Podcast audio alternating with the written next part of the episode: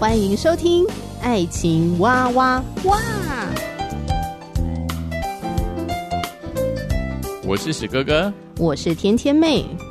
各种情感话题，挖掘深度与广度，挖出感动与温度，为其中的美好惊叹不已。哎，是惊叹还是惊悚啊？以轻松漫谈的方式畅聊各种情感话题。爱情啊，我挖我挖我挖挖挖。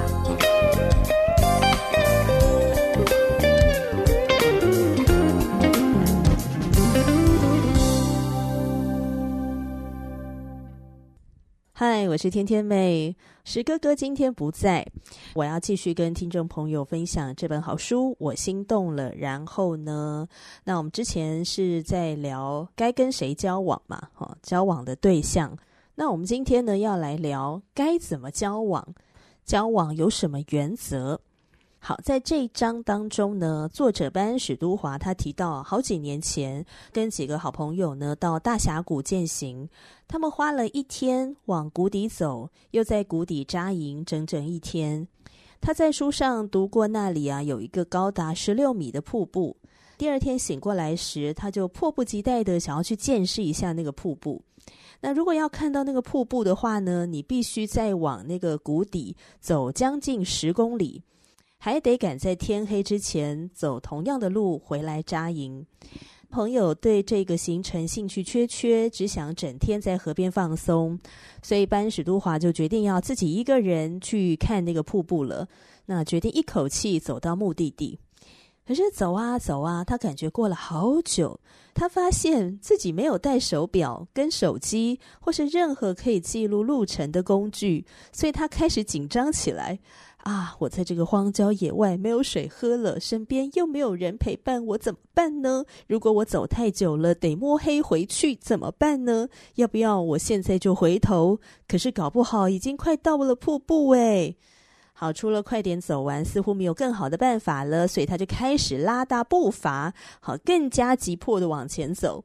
过了一会儿，他遇到了一对年轻的夫妻，呃，他们看起来很和善。那他们也正要前往那个瀑布，呃，所以那对夫妻就问班恩说：“哎，你要不要跟我们一起走啊？”啊，但班恩婉拒了。他婉拒的理由是。哦，他总觉得这对年轻的夫妇啊，可能会扯他的后腿，耽误他的行程，所以他决定要抄近路去那对夫妻的前头，也就是说要比他们更早到达目的地。但我想，可能也是因为他必须要呃在天黑之前赶回呃原本扎营的地方，哦，所以就想说不要跟那对夫妻一起走了，他就还是自己走。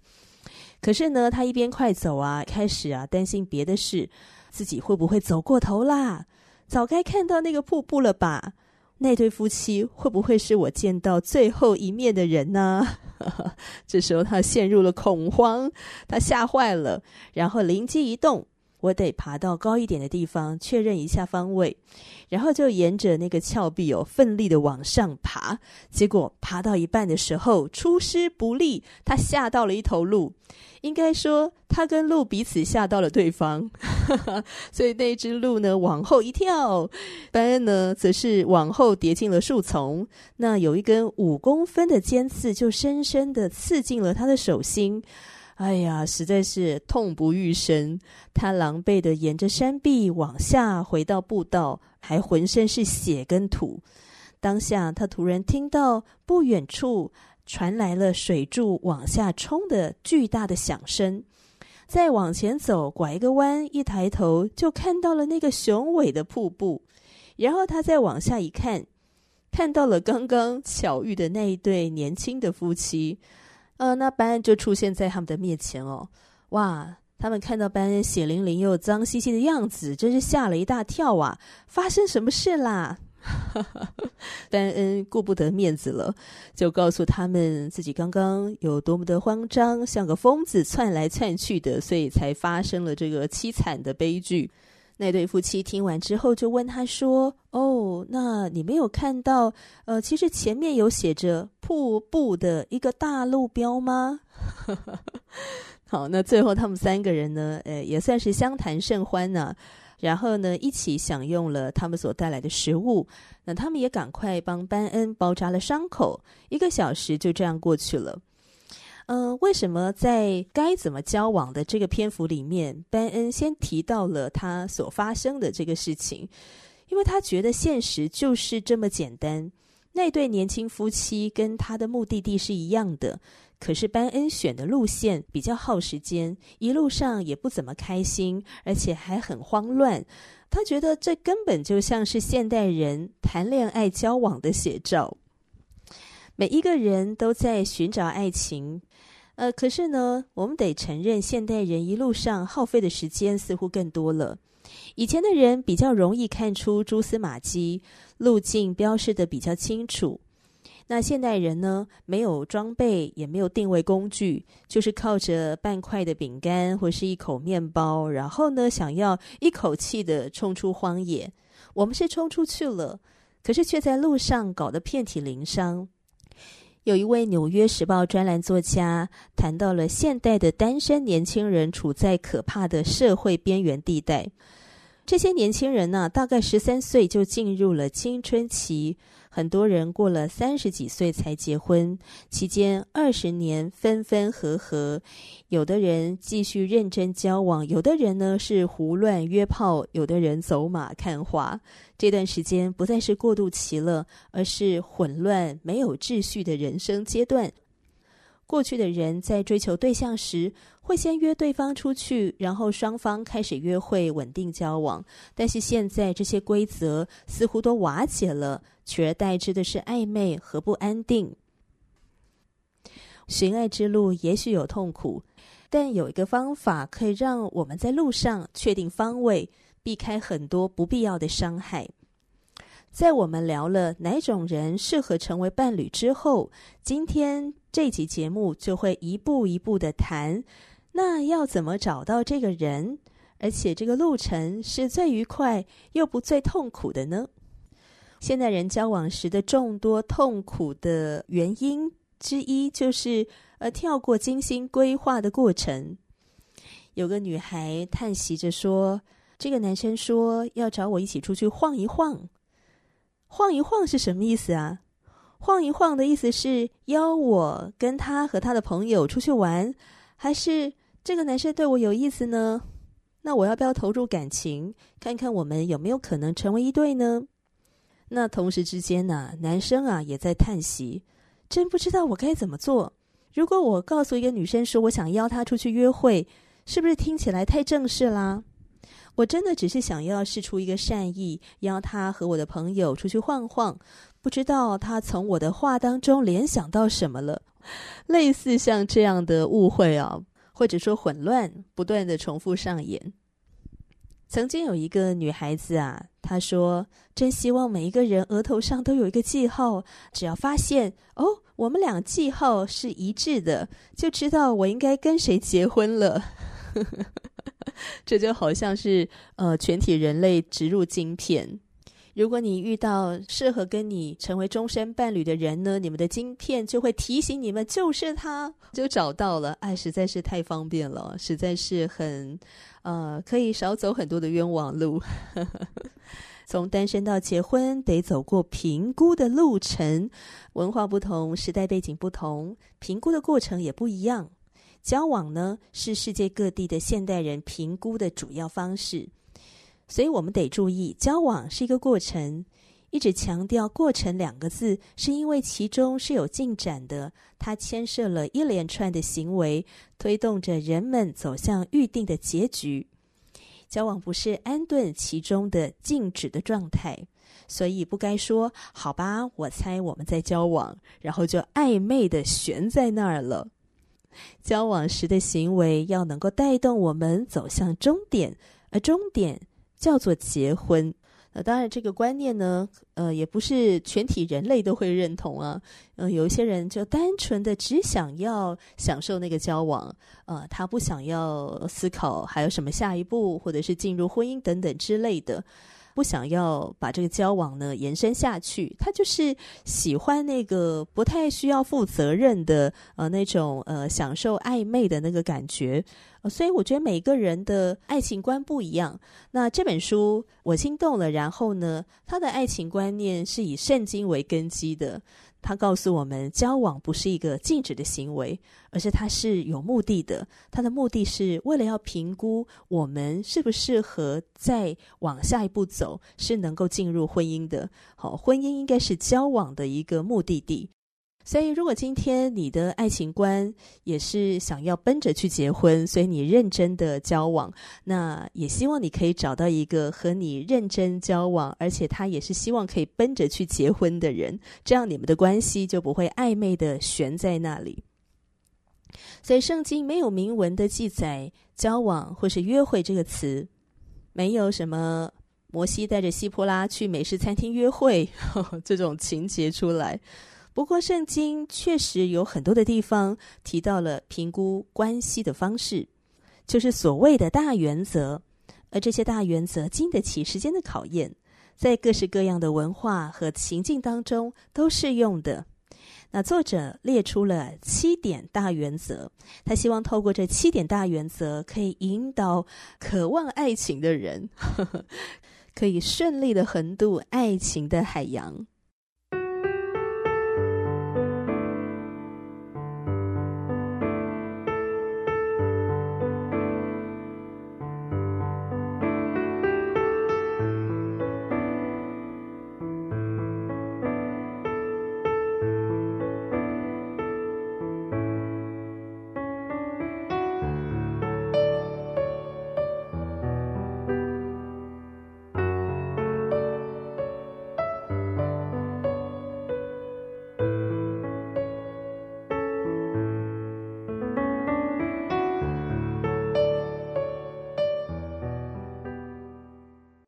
在分享作者呃列出来的七点交往大原则之前呢，有一个前提啊，要先跟大家说明一下哈。这些原则啊，不是步骤哦，原则跟步骤不一样，好，大家应该明白哦。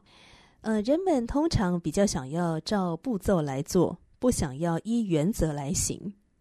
如果我们在一个家具行买了一张桌子，不会想要店家给我一本家具百科，里头写着木头的特性和木头跟金属部件的关联。我只想要一步步的操作说明，告诉我怎么把这个桌子组装好就好了。呃，可是人不是这样谈感情的，人类关系的变化性太大了。与其说交往像组装桌子，不如说它像乘船渡海。如果我们想要乘船渡海，按着步骤操作是行不通的。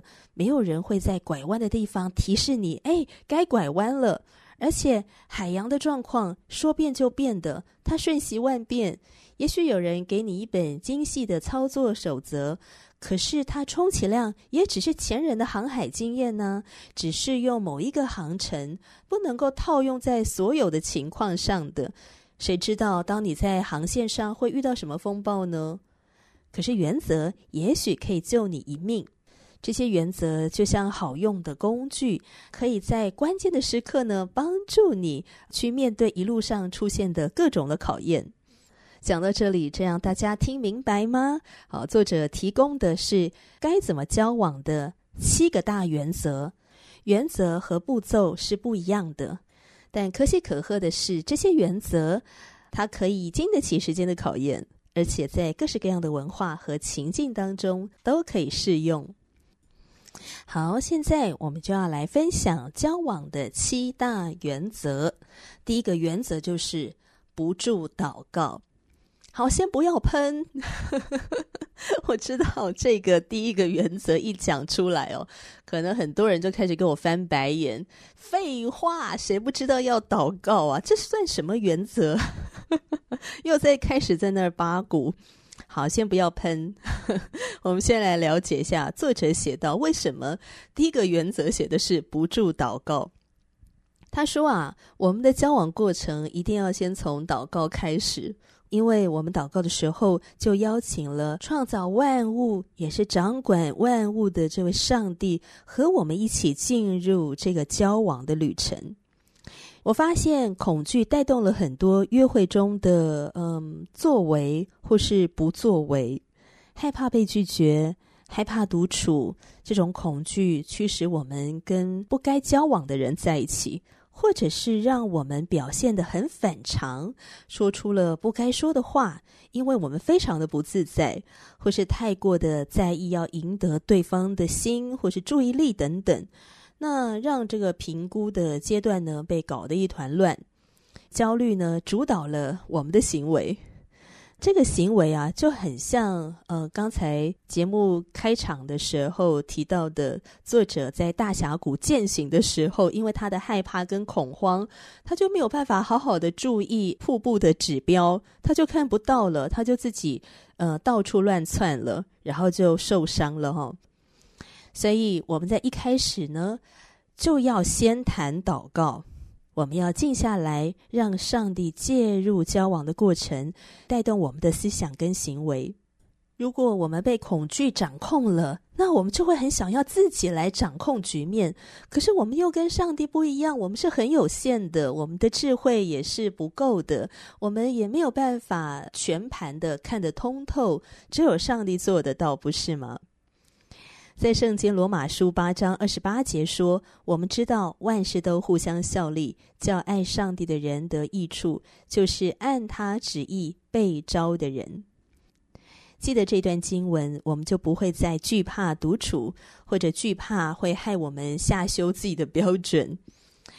这段经文让我们不再为了引起别人的注意而刻意的装饰自己，在那装模作样。如果我们对上帝的带领很放心，就能够很自在的与身旁的人相处，而且呃是把他当成弟兄和姐妹，他们是上帝所创造的，他们也是值得被爱的，他们值得被正确的对待。我们跟他们相处的时候，我们也在思考如何服侍彼此，而这个服侍是因着我们信靠神，我们服侍神，所以愿意坐在一个弟兄或者是姐妹的身上。我们是用这样一个很健康的态度和对方做朋友，那我们就可以放轻松，享受生命的每一个时刻，因为我们安心的知道，大能的上帝正在稳妥的引导着我们呢。知道这个事情就足以振奋我们的心了，足以带给我们安全感吧。所以，亲爱的朋友，你会把你的交友、恋爱交托给上帝吗？让上帝来引领你，让上帝来掌管吗？让上帝来介入吗？在彼得前书五章七节说：“你们要将一切的忧虑卸给上帝，因为他顾念你们。”你可以将焦虑和感情的未来交托给上帝。上帝他的能力是大而可畏的。上帝能够扶持我们。我们如果明白，哇，这位至高的造物主上帝是这样在乎我们，是这样的要来帮助我们、扶持我们，就可以放轻松一点，活出没有惧怕的生命，然后自然而然的做出合宜的决定，举手投足可以带给人祝福。这是交友恋爱中的无价之宝。如果我们明白自己和上帝之间的关系，也就能把别人看作是按着他的形象所创造的独一无二的人，不利用他们，反倒是能尊荣他们。好，第二个交往原则是表明立场。表明立场。想象一下哦，如果你委身在一间教会。他们有些服务当地社区的施工，你和这群基督徒朋友一起行动，然后一起吃午餐。在这群人当中，你认识了某一个人，然后你想要更多的认识对方一点。这时候你会怎么做呢？答案就是啊，一开始就说清楚。属于耶稣的门徒身上有个特征，就是我们唯用爱心说诚实话。所罗门王也曾经说：“啊，这是在箴言书二十四章二十六节，应对正直的犹如与人亲嘴。”诚实代表尊重，代表乐意跟人说实话，但不代表你要摊开内心的所有想法。所罗门王鼓励人要慎重，用字遣词要小心。有时候闪过我们脑海的第一个念头，可能并不是我们的信念或真正的想法，也绝对不是我们该脱口而出的。在交往和感情的世界里面，含糊不清是焦虑的温床，所以有些的角落需要清晰明朗。所罗门王也说：“没有异象，民就放肆。”好，这是在箴言二十九章十八节的上半段。这个放肆也可以翻译成放纵或者失控。现代人约会啊，就好像是这样哦，因为前面没有人指示清楚的方向，告诉我们来，请往这边走。哎，大家就觉得失控了，就乱成了一团啦，哈。这个如同羊走迷了路啊，哈，就是各自走自己的路啊，所以就是很乱。想想，如果有一对男女呢，开车上路，开了一段时间。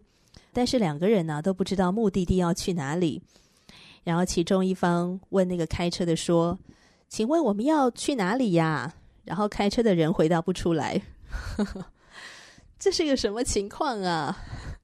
你们会不会想赶快把车停下来，先沟通清楚一下到底要去哪？这样好像才比较正常一点，因为我们都不想迷路啊。这个也可以套用在约会上诶。老实说，如果现代人约会时能够鼓起勇气，很亲切的告诉对方自己在想什么、想做什么、有什么感受，就可以减轻非常多痛苦了，也可以减少非常多的误会了。我们需要在这三个方面来做表态。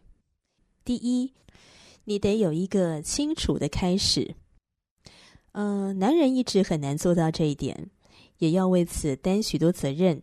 诶，这不是我说的哦，这是作者班恩写到的。呃，他从一些的研究调查哦，还有他自己的观察发现，女性呢希望男性啊更主动的邀约自己，而且呢是呃能够比较精确的说，诶，我们是出去约会的，而不是讲什么晃一晃。晃一晃这个说法让女性们很难理解，呃，甚至呢会觉得很随便。绝对不是像一些男生所以为的啊！我如果问他能不能跟我一起出去约会，这种方式表达是不是太正式了？是不是会带给女方压力？呃，并不是这样的。女方是期待男生邀约的时候用“约会”这个词，至少能够让他们知道这会是一段什么关系。有些人说，如果说我想邀你去约会，感觉很怪。那就规划一些活动，然后邀我参加吧。所以这些女孩呢，希望对自己有兴趣的男人主动出击，邀他们做些比单纯晃晃更认真的事情。好，第二个要做的表态就是，双方都希望有一个敞开的过程。不过他说起大学的时候跟一些女生约会啊，这些女孩呢，常被他搞得一头雾水。因为他不知道怎么表达自己的感受，哎，他根本搞不清楚自己的感觉，所以也讲不出来。那对方自然理解不了，最后他只能暂时不去碰感情了。他得更认识自己一点。那么就在他认识未来的妻子多娜时，情况转变了。他更相信上帝对他生命的带领，面对自己的时候也变得更放松。他在一场聚会上遇见了多娜，那一次他们是一起服侍的。之后他又在更多人的场合当中遇到了多娜，他观察了多娜对人的态度。多娜很亲切、很体贴，也很幽默风趣。他想了一想，觉得哇，这个女孩真的很吸引我。那后来，他们两边都有一群朋友要去看电影，所以他就上前主动的问多娜：“你想不想跟我们一起去呢？”多娜答应了。到了电影院，班就想尽办法的去坐多娜的旁边。虽然那个不算是什么约会，可是他借这个机会多花了一点时间跟多娜相处。事后，他打电话给多娜。我弟在市区正要去参加那场跨年活动，我弟弟邀我一起去，而我需要带一个伴，你愿意跟我一起去吗？多娜答应了。那天他们也玩得很开心，聊得很开心。那天晚上散场的时候，班恩对多娜说：“今天晚上太棒了，我可以再打电话给你吗？”这样说的意思是，班恩不希望在多娜离开之后，还得花几天猜我今天晚上有没有开心，会不会再跟他联络，还得烦恼自己应不应该再主动的来找班恩。班恩说自己活到了这把年纪啊，接触过了许多的女性。早就知道暧昧期让人很不自在，所以班恩非常的主动，给予了明示，这样多娜就不用对这个关系在那儿猜来猜去的，进入到一种焦虑。他让多娜很清楚的知道，哦，班恩很开心，而班恩会再打电话给我，我不用分析这么多，也不用多做什么规划，他已经告诉我之后他的打算了。所以，亲爱的朋友，我们在寻觅对象的时候，我们继续约会，我们也尽量在每一次道别的时候说这两句话：“今天晚上很棒，我会再邀约你。”啊，当然前提是你要真心的。如果你完全不想再跟他出来约会了，那你当然不用假惺惺的讲这两句话。所以前提你要呃真心的啊，而且是很真诚的。今天晚上很棒，我会再邀约你。我们讲出这样的话。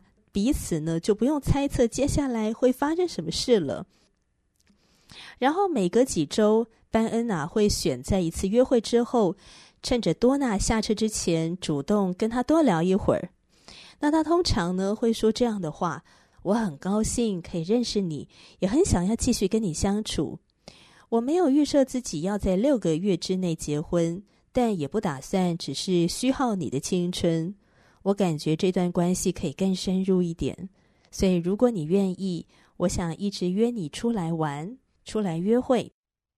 呃，事后啊，多娜告诉班说，她很感谢班这样讲，因为这使她从头到尾都明白自己的处境，明白彼此的状况。所以，我们只要表明自己的意思，可以让对方免受焦虑之苦。好，第三，我们要表明的事情是，得有一个明确的退场机制。我们必须和对方说清楚，这段关系走不下去的时候该怎么办。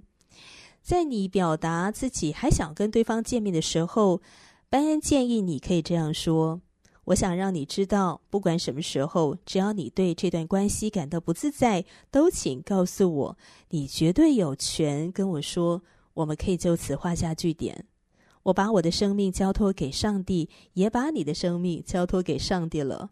所以，如果任何的情况让你觉得不对劲或不自在，我们就不用再继续，不用有压力。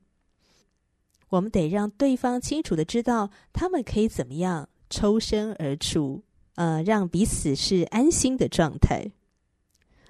许多年轻的女孩，呃，会聊到追求时期的迷茫。也有很多的男生因为不确定某个女孩喜不喜欢自己，感到很焦虑。所以不要框住彼此，也不要刻意不回对方的信息，好像吊着他，呃，或者用搞失踪的方式啊，这些都不够真诚，不够成熟。